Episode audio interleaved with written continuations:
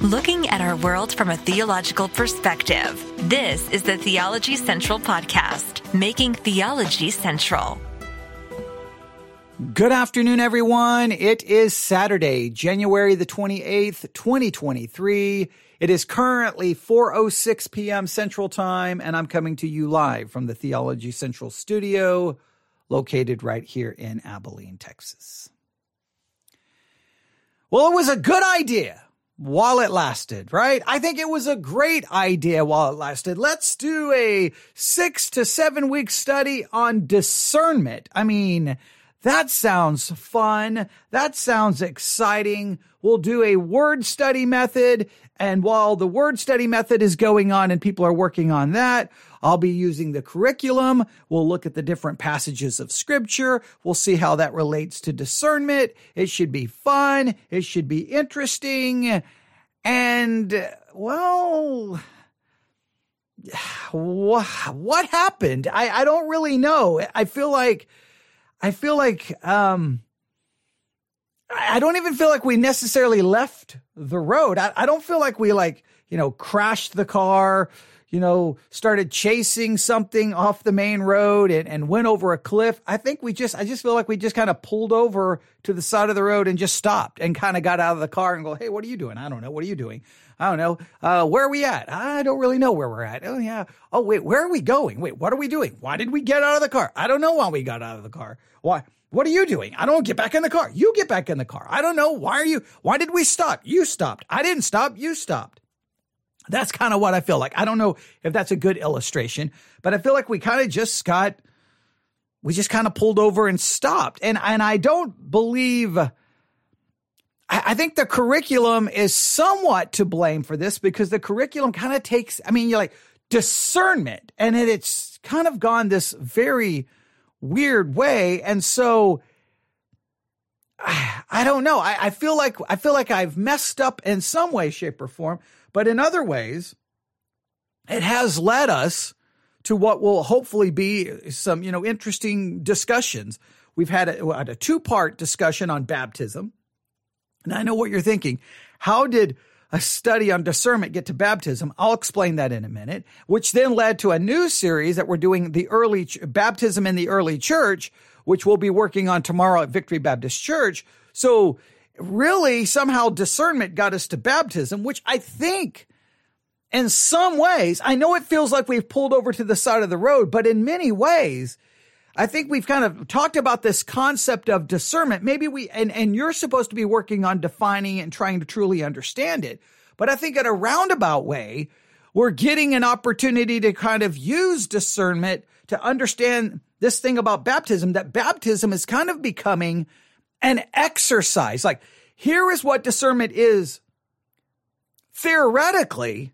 Now, here's where you can put it into practice practically, right? We understand the theoretical concept of discernment, that ability to see what maybe isn't obvious, the ability to judge, the ability to understand, the ability to perceive, right? But now, what's a great way to perceive? What's a great way to be able to discern what may not be visible? Uh, well, studying something as controversial as baptism, which requires great discernment and discipline and dedication and work. So maybe, even though it feels like we pulled over to the side of the road, maybe we've kind of introduced the concept of discernment. We've kind of done, I think, some very interesting conversations about it. It didn't spark as much conversation as I would have liked. I guess that's always my, my, my thing is when we start the Bible study exercises, it's maybe my perception is based on conversation and discussion, right? Sometimes the Bible study exercise, whatever we're working on, it's just like one email after another email after another email, or maybe in the Discord channel, it's like boom, boom, boom, boom, boom, boom, boom, boom. And it's like, wow, okay, we're on to something. And then there's other times you're kind of like, uh, well, what, what, what, what, what went wrong? But I think this one has had so many different facets. So let's try to remind ourselves of what we have done. Right. I'm going to open up the curriculum. We started on, well, with unit two, session one. It was dated January the 22nd. Um, but obviously we started way earlier than that.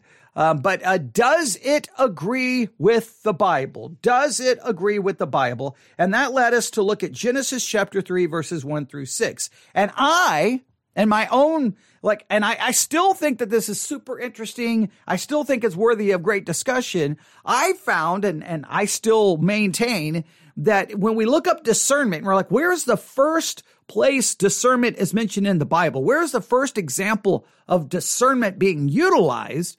We found ourselves in Genesis chapter 3, and the first example of discernment was that of the serpent, obviously being utilized by Satan. Satan was using great discernment he was able to perceive maybe what wasn't so obvious. He was able to see. He was able to make a judgment and how to get Eve to stop focusing on all that she could have to focus on what she couldn't have right? To, to get her to focus on this. And it was, it was very subtle the way he did so. Are you saying you can't have all of these trees? Oh no, we can have these trees. But we can't have that one. Okay. That, so I just think it was, it was brilliant. It was, it was genius. It was discernment at work, but all done for a wrong reason, but it was still there. And then her discernment, she doesn't even realize what's happening. And the next thing she, you know, her discernment was not being, now listen, because this was a very, it was almost like a, a split second her discernment was either going to be based on what God actually said or something else was going to be the thing influencing and driving her discernment. She went from God's word, and the next thing you know, if you remember Genesis chapter 3, remember we talked in great detail about this. I think it's fascinating. All of a sudden, the woman saw that the tree was good for food. All of a sudden, her discernment is being driven by, well, that looks good for food, that it was pleasant to the eyes. That is pleasant, and it was to be desired.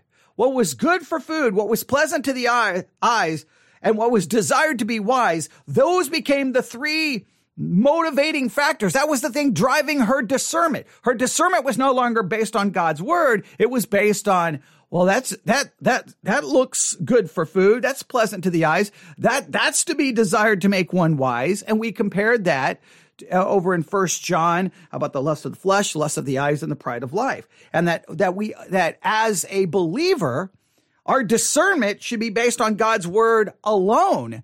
But it's very easy for these other factors to really be driving our discernment.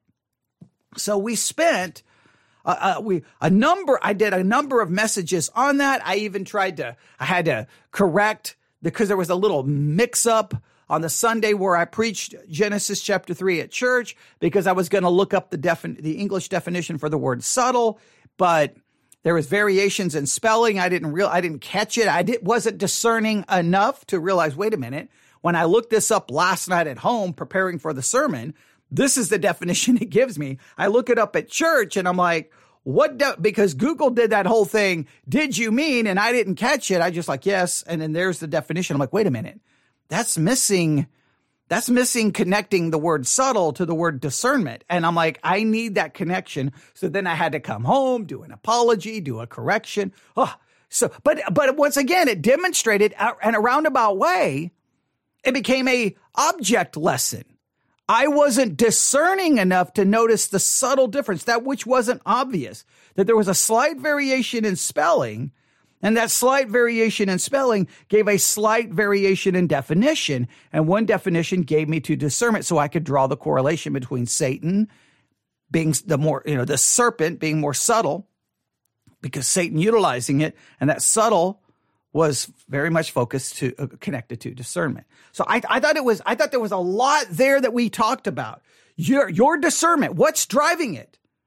Is it God's word or is it the lust of the flesh, lust of the eyes, and the pride of life? And that's always trying to replace our discernment or influencing our discernment. So I still think there's much to be talked about, but let's just establish this for review's sake. For the Christian, your discernment must be driven by, must be controlled by, and must be based off God's word alone. Period. End of discussion. The end. Now, this is very important. Properly discerning something is no guarantee that you're going to do the right thing because we know as Christians we're not going to do the right thing. We're going to sin over and over and over and over and over. The difference is as a Christian, we may do the wrong thing, but we can just acknowledge, hey, that's not the, now you may say, well, no, discernment should keep you from doing the wrong thing. I wish it was that simple. I discern that sin is bad. So I should just stop sinning, but it doesn't work that way. We can at least admit, hey, according to God's word, I know this is wrong. I shouldn't do it. I shouldn't think this way, but it's just the reality. I, I, and, and people like, well, that's not, that's not good enough. Well, I know Christians would like it to be a world where we no longer sin, but we're going to continue to sin in thought, word, and deed. Uh, uh internally, externally, to some level. That's why we have to be saved by an imputed righteousness. But at least as a Christian, I'm not going to look at that and go, hey, that's right. I'm not going to justify it. I'm going to be like, well, probably shouldn't, but that's what I'm going to do. And you can say, well, that's horrible. I'm sorry. It, it, we, we could get into a whole discussion about that. So we went from Genesis chapter three. Um, does it agree with uh, the Bible? And then we went to unit two, session two. Does it bring conviction? And this is where things got weird weird. And this is where we've kind of, again, pulled over to the side of the road. Let me explain. Acts chapter 2. Let's start, start reading. Acts chapter 2, verse 36. Acts 2, verse 36. Therefore, let all the house of Israel know assuredly that God hath made that same Jesus, whom ye have crucified, both Lord and Christ. Now, when they heard this, they were pricked in their heart and said unto Peter and to the rest of the apostles, Men and brethren, what shall we do? Now, they wanted to focus on the fact that these men were pricked in their heart. They were convicted.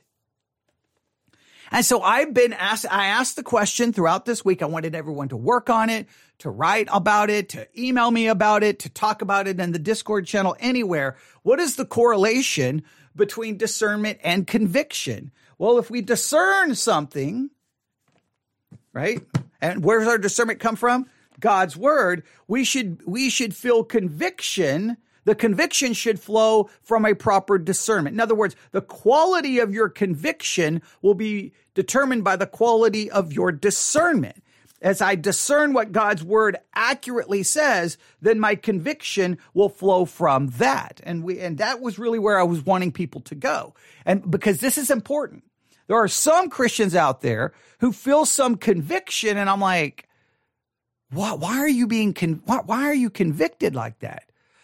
A, good example of this, and I was hoping someone would mention this this week. Remember those in the church of Corinth? who were greatly convicted about eating meat offered unto idols. They were so convicted by it, right? And Paul tried to explain to them, no, no, no, no, no, no, no, no, no. Offering a meat unto idol, the idol is nothing. It's not doing anything to the meat. The meat, it's, it's, it's perfectly okay. But remember, because some people had this conviction, then we would not do anything to cause them to stumble. So there's a, there's a sense of respecting people's conviction, but isn't it sad if someone's walking around convicted because they don't discern? In other words, they feel convicted. They feel guilt. They feel shame. They feel bad. And you're like, well, I don't know if scripture really condemns that specifically. I don't know if there's a clear correlation in scripture that says that is wrong. We want our conviction to be, so in other words, discernment must be driven by scripture alone and conviction must flow from scripture alone. We discern, scripture is what leads to discernment and conviction comes from that. Any conviction that comes from anything else, the way you were raised, the church you go to, uh, the, the Christians you hang out with, those are not, that's not what's supposed to lead to conviction. That's how some people get caught up in some massive legalism where they feel guilt. This is wrong. This is wrong. This is wrong. Based off what? Because someone in a church told you that? All right. So there, there's a lot there. And then this is what happened. Let, let me continue reading in Acts chapter 2. All right, we read verse 36 and 37. Verse 38 Then Peter said unto them, Repent and be baptized, every one of you, in the name of Jesus Christ for the remission of sins, and you shall receive the gift of the Holy Ghost. For the promise is unto you and to your children, and all to that are afar off, even as many as the Lord our God shall call. Uh, verse 41 And they that gladly received his word were baptized. Now, baptism is mentioned here, what, two times by name? I believe two times. Yes, two times. And it, this passage has been used to support certain views of baptism. Number one, it's been used to view baptismal regeneration. Baptism washes away your sin. Baptism is a part of your salvation. Where do they get that? Well, let me read it to you. Acts 2:38. Then Peter said unto them, Repent and be baptized, every one of you, in the name of Jesus Christ for the remission of sins. Now, some people read that because of the remission of sins, because your sins have been forgiven, you are baptized. Others are like, no, no, no, no. You get you get baptized in order to get the remission of sins, right? It, so people read it two different ways, but baptismal regeneration, baptism being a part of salvation, it flows a lot of people believe it flows from that verse. The next part, verse 39, for the promise is unto you and to your children, because it mentions unto you and your children. Some people were like, well, see, right there, right there. That's for infants. So they, so some people believe this supports baptismal regeneration and infant baptism.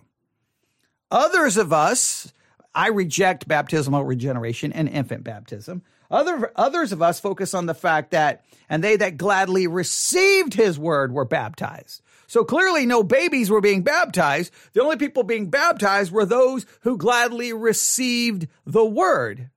So, but others would say, no, no, no, you're miss, you, you, what about the children? And I would say, well, it has to be children who receive the word. And they were like, no, no, no, no, no. It has to be children because that's the only way to get their sins washed away because they're baby. And, and it goes on and on and on and on and on and on and on and on and on and on. And it just, it never ends.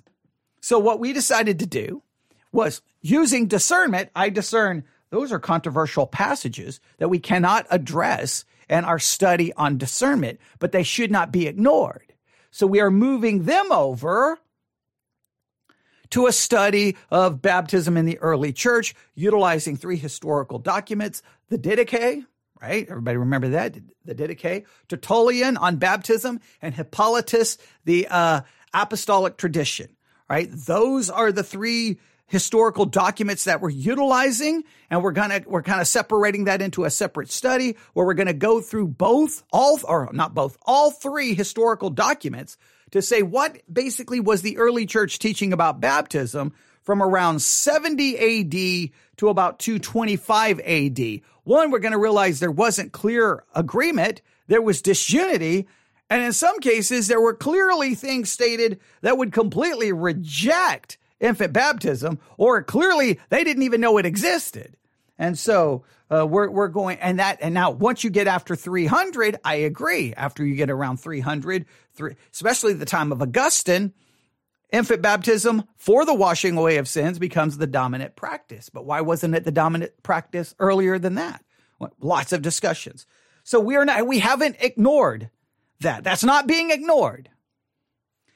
So so far, your job is to be doing a word study on discernment. You're to understand Satan really being the first example of discernment, trying to figure out exactly what discernment is, and then understand the things that can impact our discernment. Either we're using God's word or the lust of the flesh, lust of the eyes, and the pride of life becomes the thing driving our discernment. And then you must remember the connection between discernment and conviction. Now, that gets us set up for tomorrow. Tomorrow's a new week of Bible study, and it will bring us to Unit 2, Session 3. Unit 2, Session 3, which does it call you to trust God? Does it call you to trust God? And what we'll be looking at for all of this coming week, starting Sunday, so from Sunday basically to next Saturday, we're going to be looking at Hebrews chapter 11. Hebrews chapter 11. Hebrews 11, verses 1 through 6. All right, listen carefully. Hebrews 11, 1 through 6. Now, faith is the substance of things hoped for, the evidence of things not seen. For by it the elders obtained a good report. Through faith, we understand that the worlds were framed by the word of God, so that the things that are seen were not made of things which do appear. By faith, Abel offered unto God a more excellent sacrifice than Cain by which he obtained witness that he was righteous, God testifying of his gifts, and by it he being dead yet speaketh. By faith, Enoch was translated that he should not see death and was not found because God had translated him. For before his translation, he had the testimony that he pleased God. But without faith, it is impossible to please him. For he that cometh to God must believe that he is and that he is a rewarder of them that diligently seek him. Then go to verse 13. These all died in faith, not having received the promises, but having seen them afar off and were persuaded of them and embraced them and confessed that they were strangers and pilgrims on the earth.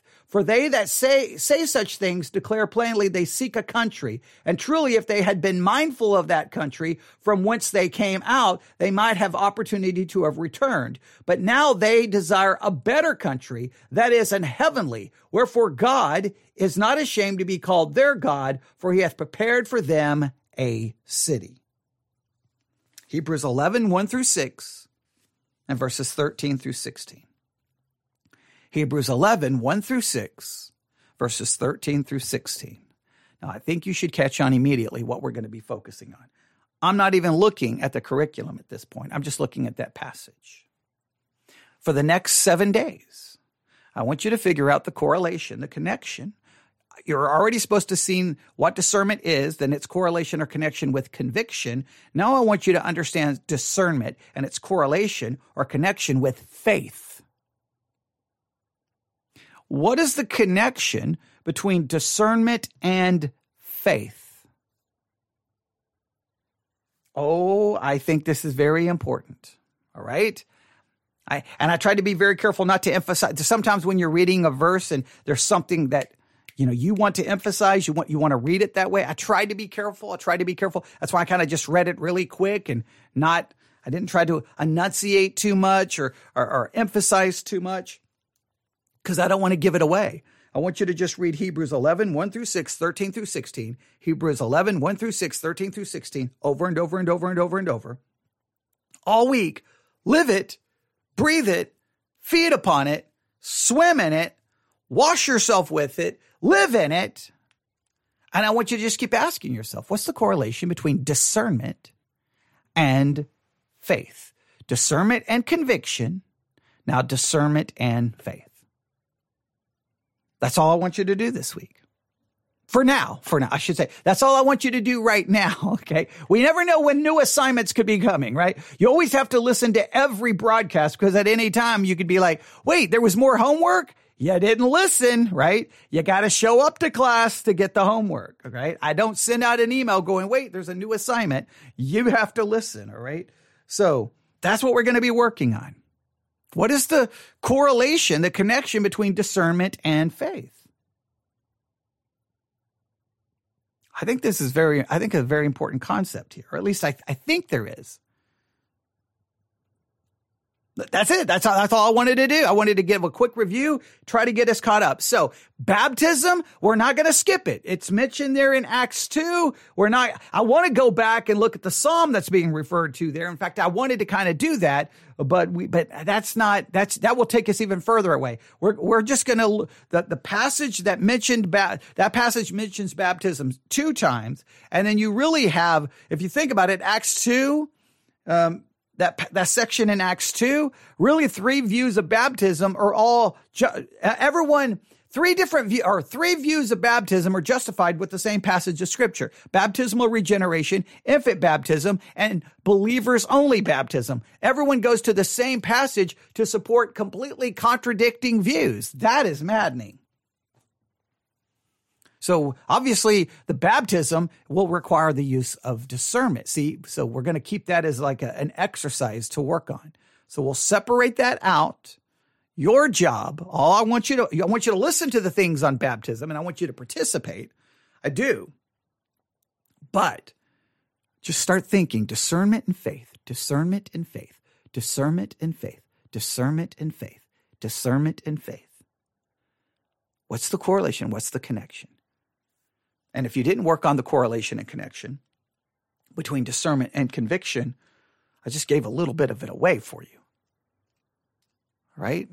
So just start living in Hebrews 11, 1 through 6, 13 through 16. Hebrews 11, 1 through 6, 13 through 16. Read it, read it, read it, read it. And as always, if you have questions, you submit the question. That almost always turns into a podcast episode. I don't give your name. I don't give the state you live in. I don't give anything like that. So you have nothing to be ashamed or embarrassed about. But 99% of the time, when one person asks a question and I answer it, I'll end up getting email. I'm so glad they asked that because I had the same question. I'm like, well, why didn't you email me? All right. So some people are afraid to do that. I don't know why. I'm not going to embarrass you, but it, because it helps me. It's like, oh, if one person needs this, I guarantee you there's a hundred others who do as well. I haven't really pointed you to read the curriculum. Um, I haven't. Uh, maybe this this time we will. We got the the baptism. I don't know how we're going to work all of this. We're going to figure it all out. All right. I need I need basically ten hours of broadcasting a day and a church service three times. I need a church service three times a day, seven days a week, and I still wouldn't have enough time to talk about all the things we should talk about. But there you go. I hope you're ready. I hope you're excited. Hebrews 11, 1 through 6, 13 through 16. So, what am I saying? Get back in the car, stop stopping the car. Let's keep driving. Don't forget the baptism. We'll focus on it, but let's figure this out the correlation, connection between discernment and faith. You can email me, newsif at yahoo.com, newsif at yahoo.com. That's newsif at yahoo.com. If you'd like access to the curriculum, email me. Just say curriculum. I'll send you a link. Once you sign up at the link, it's free. Send it. Uh, send me an email back saying signed up. I'll go and make sure you're assigned all the curriculum.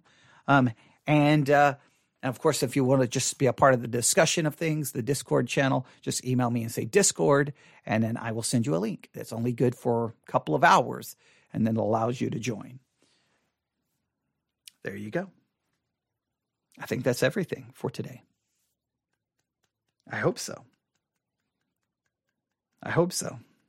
Tomorrow morning, we go back for this is the schedule for Victory Baptist Church Sunday School, Law and Gospel, uh, Sunday morning worship, the Didache, and, and uh, well, kind of an introduction to baptism in the early church. We're going to start with the Cainite heresy and the woman who tried to destroy baptism. I wish I knew her name, but I can't find her name. Okay, but this woman uh, who was a Cainite, part of the Cainite her- heresy. Um, why Tertullian wrote, but we're gonna we're gonna kind of introduce it. Then we'll go through a little quickly through the Didache. Then we'll start with uh, Tertullian on baptism, and then Sunday night probably law and gospel again. Um, well, no, we may actually we'll probably uh, continue on with baptism because the law and gospel book also detoured into baptism. Everything went every time I turned around, baptism, baptism, baptism. That's I've been hit with baptism everywhere I look for the last couple of. Uh, it feels like the last two weeks, maybe three weeks. So uh, we're not going to ignore that. Right? When everything keeps saying baptism, then I'm just going to go with it. So, um, and then of course, tomorrow afternoon between church, I'll probably, hopefully I'll get one uh, live broadcast done. Then obviously Sunday night, live broadcast. Sometimes after church, I'll do one. If not, then we'll be back hopefully to our regular schedule on Monday. Um, I do apologize for, um, like today, I didn't get as much done today as I would have liked. But um, last, what, overnight from, I don't know, what was it, around 10 or 11 p.m. till well, really just about an hour ago, major just head and neurological issues. So, but uh, I've worked through all of those. That's because of my seizure disorder. But I think I feel better. So hopefully this one went better. The today's focus I thought was super important, but uh, there, what word? What was? What word was it that I was messing up? doppelganger. I think that's the word. Uh, whatever the word was, I don't have it written down. Um, um, there was some word I was messing up, but um, Everyone told me to keep it, so I don't know. I went back and listened to some of it and was like, ah, I should delete this, but that's okay. But hopefully this worked out.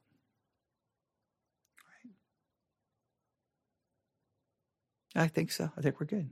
All right. Email me, newsif at yahoo.com, newsif at yahoo.com. A lot of live broadcasting going on tomorrow.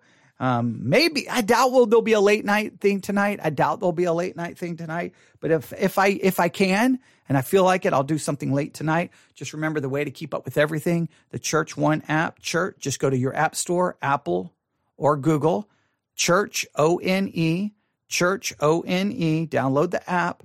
Type in Theology Central. Choose us as your selected broadcaster. It becomes our app. It's a generic app but once you type in our name, it pulls in from our RSS feed and all as all of our content is there. And then whenever we go live, you'll get a notification. And whenever I upload a new sermon, you'll get a notification. So there you go. All right. What are you doing? Go, go. You're supposed to be reading Hebrews 11, 1 through 6, 13 through 16. Why are you sitting here listening to me? Go read Hebrews 11. All right. Everyone have a great Saturday. God bless.